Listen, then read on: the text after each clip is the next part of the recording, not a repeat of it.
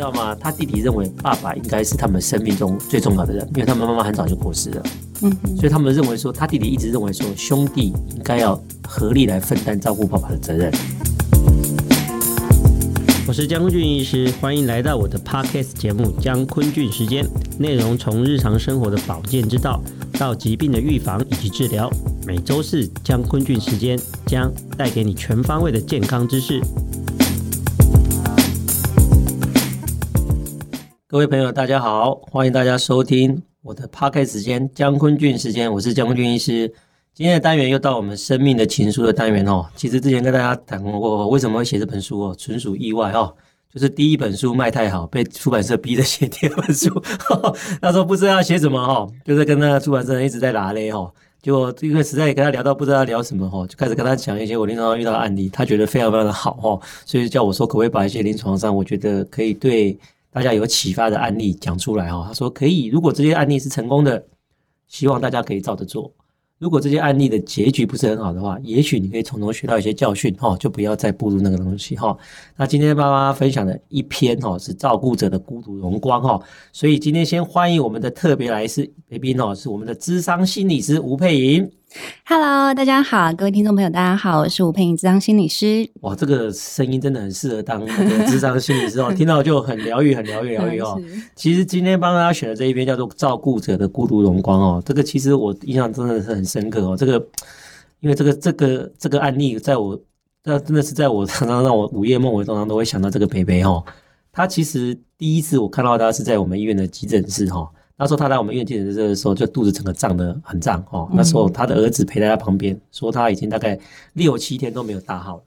那时候我去摸到的时候，他整个肚子胀起来，一看就知道是肠阻塞哦，就是特别是他肚子里面有个很大的伤口哦。我就问他说这个是伤口是怎么造成？我问他说，这个北北以前是开过什么刀？哦，他说他爸爸以前是打过那个抗战的，哦，那时候是枪伤。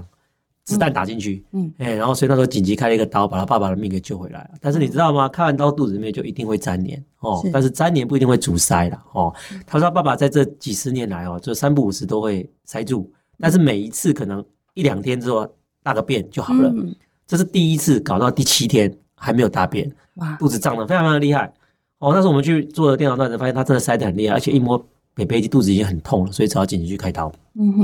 还不错哦，那个北北真的是很有荣民的样子哦。开完刀他也不打止痛针的哦，我们一直叫他打止痛针，他也说不要，所以他恢复的很快。我对他印象就很深刻，他开完刀隔天就下来跟我走来走去，他儿子旁边让搀扶他，就这样走来走去，所以他恢复的很快。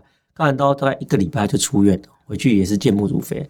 我记得他第一次回我门诊的时候，他一进来就跟我敬礼说：“医官好！”哦，因为那个荣民北北可能就习惯叫我们医生就叫医官，他就叫我医官，所以我也因为各位知道，我其实我有当兵，我在那个军队的时候也都是被人家叫医官，所以我也很习惯了。我每次他进来跟我敬礼，我也站起来跟他敬礼，就这样子。结果你知道吗？就真的就是这样子哦，可能。因为他后来就定期都一直在回诊嘛，刚开始的每次回诊的时候都是，有时候是他的那个小儿子，有时候是他的大儿子，哦，有2个，2个儿子都轮流带，而且他的小儿子认真到爆，你知道为什么吗？他每次来的时候，他会拿他爸的大便给我看，是什么心情？我不知道，他就跟我说，江医师，我跟你讲一下，因为他每次来，他会先拿一张那个月历，上面会记录他爸爸第几天有大便，大便了多少次。然后那天是吃什么东西？好认真、哦。对，所以他小儿子照顾他爸爸，真的是到一个无微不至的地步哦。然后他有时候就跟我讲说，因为他有一次形容的，我听得不是很懂。就后来他下次回诊的时候，就把他爸爸那天的大便带来，他觉得问题，我就跟他讲说，现在手机很发达哦，我不用闻味道，你照给我看就好。对，我说你大便给我看是要闻味道吗？我说你如果只要我看形状，你就。照片来就好了，你不用这样子搞成这样子哦，所以就也是开玩笑的这样跟他讲了哈。但是后来，因为他很担心他爸爸，所以他让他爸爸每个月都回诊。就后来我突然发现，我觉得有点奇怪，怎么连续3-4次都是他的小儿子带他来哦，然后就是大儿子渐渐的就没有看见哦。我当然刚开始也不会说什么，我就想说这个是人家的家务事，我也没有问哦。就后来更惨的事情发生了哈，他爸爸开始渐渐的不认得我。以前他进来的时候，他都会就是很热情的跟他打招呼嘛。他现在后来有几次来的时候，我就发现他爸爸坐在椅子上，表情有点呆滞。那时候我就稍微提醒那个小孩子，我说：“怎么我觉得北北最近反应好像有点慢慢的哈、哦我说你要不要带他去给神经内科看一下？然后那时候他小孩子跟我讲说，他说应该不会吧，我爸爸跟我们讲话都还 OK 啊，哈、哦没有什么特别大的问题啊，哈、哦，应该不像是失智症吧，哈、哦会不会就是老人家，因为他爸爸那时候已经70快80了，会不会只是一个单纯的退化？我那时候也觉得应该是吧，因为我就觉得好像。我也没有很大的证据说他一定就是失智症，我是说，对啊，我说也是有可能，我说你再注意一下，如果爸爸的生活技能真的很退化的话，那还是赶快带去神经内科看一下哈，因为我那时候也跟他强调，我说失智症现在看起来只能够减缓他的速度，是大概也没办法逆转哦，好，至少目前的证据没有看到可以逆转。我说如果真的是失智症，你不及早介入的话，可能退化的速度很快，结果。这个月看到他，我记得那时候7月我第一次提醒他，8月的时候我就觉得状况有点改变。不过那一天我也很后悔，因为那一天我们真的很忙，所以我没有跟他讲太多。10月份的来的时候，大幅下降。每况愈下。才隔了4个月，他状况差非常非常的多。他进到我的门诊的时候，竟然没有跟我打招呼，然后竟然就是直视远方。我叫他，他也不大回，然后整个就变得有点呆滞。然后我才问那个小孩子，我说你都很严重，他说对，他爸爸失智症，因为他上个月有带去看，确诊是失智症，而且已经开始吃药了。我就想说奇怪，怎么才隔4个月差，这样你贼？也许4个月前就介入，也许会比较好，我不知道，不一定哈。这时候我才就是我也没有，但是一直到现在，我已经大概有7、8个月没有看过他大儿子了。好久了，我还是没有问啊。又隔了1、2个月，他还是定期就是带他爸爸来门诊嘛，快2个月之后，有一次我真的受不了，我就说：“你哥嘞？”我很好奇，我就说：“你哥。”我只是随便问了、因为我看他有点精疲力竭的样子。因为我知道一个人照顾老人家，当然很累嘛。然后我知道他那个，他就我没问还好哦。他本来进来还跟我说：“医生，我爸爸这个月怎么样？”他一样照例拿那些表格给我看，照例拿他爸爸大便的照片给我看，那个影像给我看，拿他们划着给我看。我一问这句话，突然就停了顿。我想说：“怎么回事？”这隔不到10秒，就红了眼睛，就因为他一红了眼睛，害我门诊 delay 了30分钟，满腹的委屈。对，他就开始讲了，他就说，他哥哥跟他已经翻脸了。我就说怎么了？我那时候以为是钱，我以为是家产照顾。我以为是家产，就是可能爸爸状况不好，他们可能因为钱吵架，或是因为照顾的医药费要怎么吵架，就不是。结果的原因是因为。他哥哥其实已经成家立业，他弟弟没有，他弟弟一直都是单身，但是你知道吗？他弟弟认为爸爸应该是他们生命中最重要的人，因为他们妈妈很早就过世了，所以他们认为说，他弟弟一直认为说，兄弟应该要合力来分担照顾爸爸的责任，而且他把标准拉得很高，他认为他认为什么都应该要顾到，他哥哥。因为他有家庭嘛，那你有2个地方要照顾的时候，你怎么可能有办法付出一样的时间，跟你那个弟弟一样而且他弟弟更疯狂，为了照顾他爸爸，把工作都辞了。哇！他哥哥说：“我如果把工作辞了，我怎么养我自己的家啦？”对啊，所以收入对，所以他就会觉得说，他弟弟就一直会觉得说，哥哥好像不孝，就是妈哥哥说不孝，这是我们的爸爸，你知道他以前多么含辛茹苦的把我们养大吗？你现在怎么可以长大了，你就只顾自己的家，顾自己的爸爸？他觉得他顺序都搞不清楚，就拼命的责怪他哥哥。他哥哥被他骂了，刚开始他哥哥也是忍耐，他哥哥甚至有提到说，我真的不行，那我花钱找人带去好不好？或我找人来顾好，就是我的时间你还是可以休息，就是但是我来顾就好，我找人来顾我找人来顾，让你可以休息。他弟弟也不准。他弟弟说：“对，他说别人照顾怎么可能会有我们照顾的好？你这样子就是还是不顾爸爸。”后来他哥哥就有点受不了，就跟他翻脸了。就说：“好了，我不孝了，你最孝顺了，爸爸给你了。”就从此之后再也不参与接手那个爸爸的事情了。照顾的事情。刚开始的时候，他弟弟就赌气嘛。你哥哥这样讲，那我来啊，反正我全职嘛。他说刚开始还好，就是因为爸爸会跟他回应嘛，所以有时候跟他讲说你辛苦啦什么的。就后来爸爸因为失智的关系，慢慢的连他的名字都叫不出来，忘了自己的儿子。对，所以他就会觉得说，我以前很辛苦有回馈，我现在有辛苦的时候，我对着一个可能随时都会忘记我的人，他就觉得满肚子的委屈，就整个对啊，那工作也结束了。也不知道怎么重新回到这个社会上，所以我才说这个真的就是让我有很多的感触了哈。然后你说这件事情到底是谁对谁错？嗯，哎、欸，我也不知道，小儿子做错了吗？对，大儿子做错了吗？对啊，他们都有各自的立场。对啊，所以我觉得佩，你觉得这件事情怎么样？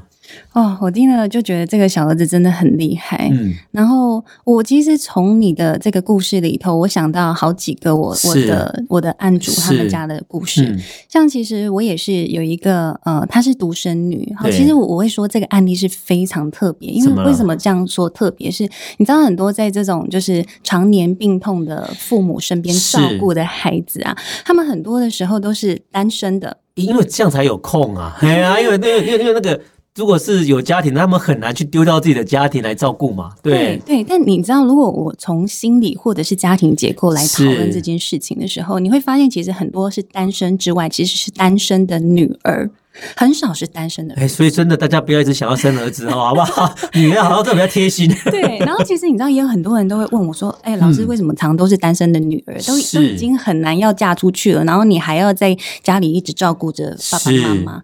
然后我其实就会发现，其实这跟我们重男轻女的现象非常有关。对，怎么了？哎、欸，那可是我们这么重男，男的应该比较孝顺啊。对，所以你知道，这就会出现所谓的天边孝子。哦，什么意思？所谓天边孝子，就是说，其实有一个远在天边的孩子、他偶尔会打电话回来问问家里的那个爸爸妈妈你照顾的怎么样，是，然后他们就天边孝子，然后他们还觉得自己是照顾者，还觉得说大家都应该听他的，他来决定爸妈的照顾方向。对，然后或者是他的知识水平或许会比较高，他受到的教育是比较好的，是，那反而是在家里待在父母身边，那长期照顾，然后没有自己的生活的这些子女，好像还要听他的，是。但重点是，你知道，又有一个很不公平的现象是，这些生病的父母是。又特别的听那些天边孝子的话，对，没有错，就是一个你会从家庭结构里头去思考，其实你会发现这个现象蛮怪的，但它非常非常的常见，非常普遍，是。对，然后我有时候其实就会想，为什么这一些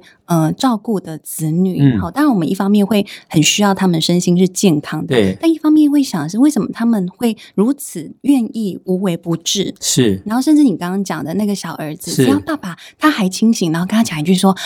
儿子，你辛苦了，也许他就不会哭了。对，他甘之如饴耶。对，你就会发现，其实这些照顾的儿女们，他们可能在早期的那种家庭经验里头，他们往往是没有这么被重视的孩子。哦，真的吗？为什么？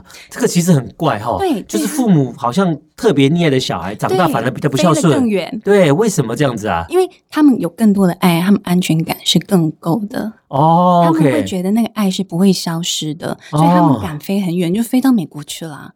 哦，但是反而那个有点被忽略的，甚至我们说重男轻女下，那个女儿，她常常觉得说，为什么我们家里所有的资源其实都分配给那些哥哥们，对，好，但是我没有，但是我可能却是那一个很希望获得父母爱的人，所以他们其实很愿意，是，叹了好大一口气。对，我觉得这个真的是一个很奇妙的社会现象，我们平常其实并没有再去特别想过这一块哦。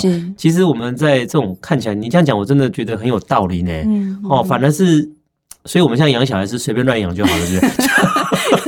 就是尽可能尽你的心力，就是公平的养他们哈。对啊，因为其实好像你付出越多关爱的小朋友，他好像会觉得他这份爱好像得来的太简单，是，他不需要珍惜，他不需要靠近你，反正你一辈子都会爱他，把这些爱视为理所当然。对，结果反而是那些你觉得好像随便养的小朋友都愿意那个。其实你讲的这句话，我很有感呢，因为我的外婆在去年过世嘛，哈，90几岁了，还90几岁，很高龄，很高龄哦，算是喜事一件。然后，而且他是早上起床喝口水，哦，呛一下，哈哈，就过世了。哦，所以也不是说什么久病卧床，然后什么什么也没有经过那一段。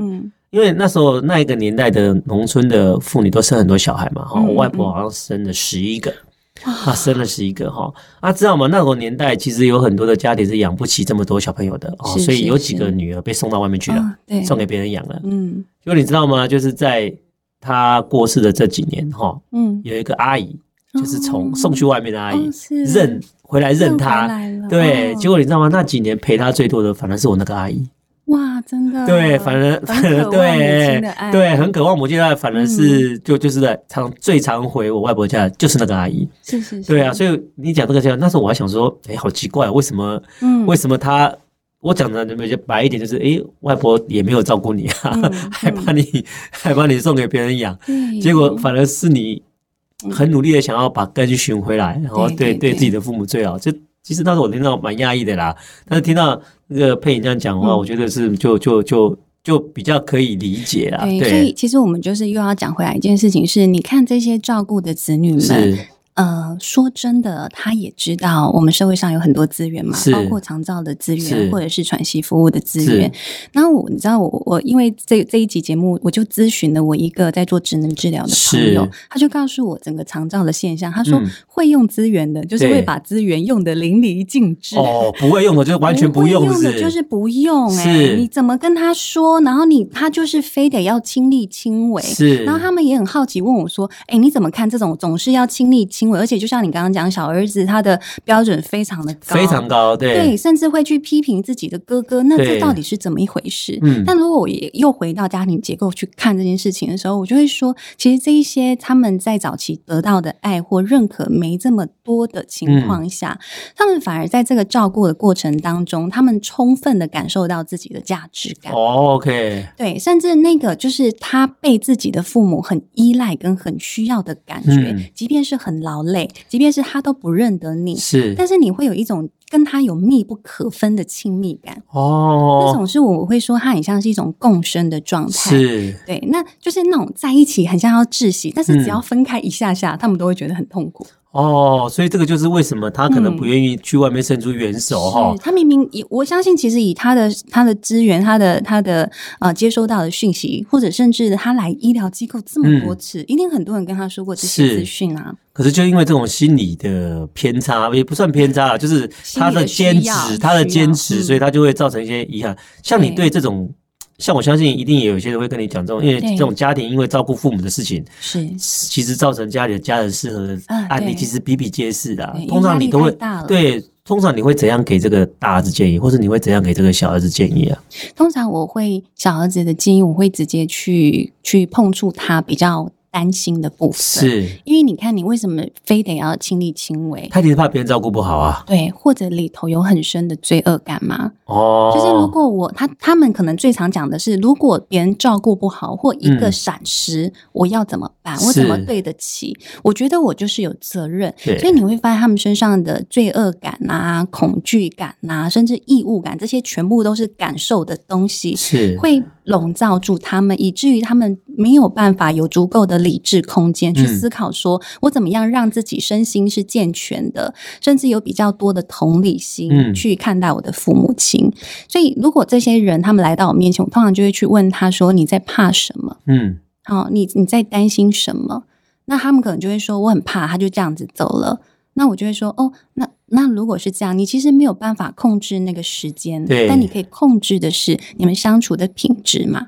所以你怎么让自己的心情是稳定的情况下，让你可以跟父母有比较好的一个互动的品质，其实真的就是把自己休息好，照顾好。对啊，因为我觉得人的体力通通都是有限的啦，对，不是铁打的。对啊，而且我也永远都相信那个久病无孝子这句话。对，真的。你一直在那边顾一个老人家，老人家有时候会老人癫嘛，会怎么样嘛？哦，你再怎么样孝顺的人，你总是在你身体或者你心里到达一个临界点的时候，你总是会忍不住伤害人，就是会口出恶言，真的。对，然后或者是动作可能就没有办法像每次都那么的轻柔。如果你不给自己喘息的时间，结果你本来担心的事情，其实是发生在你自己身上。对，你怕别人照顾不好，其实照顾不好已经变成是你了。对，真的要好好的去想这件事情啊。其实现在社会上有很多的那种长照的服务，他们都可以提供你一些喘息的空间，也有很多的格式让你选嘛，你要怎样的长照服务，其实政府对这一块做的还蛮多的啦。如果说你心里真的过不去，比如说像跟哥哥，像这个案例他跟哥哥的心结，他解开的话，也可以找一下諮商心理师去想一下这件事情，对，去谈一谈，那个就比较不会，因为兄弟嘛，对不对？你何必搞到自己众叛亲离？因为他最后跟我说，他觉得他自己众叛亲离，哥哥走了，对啊，然后爸爸不认识他。对，他觉得他觉得好像这个世界上剩下他一人，然后他为了要好好照顾爸爸，把工作都辞了，结果爸爸变失智，不认得他。是，从小很亲的哥哥，也变得翻脸不认人了。对，他会觉得他这几年的努力，到底是什么东西啊？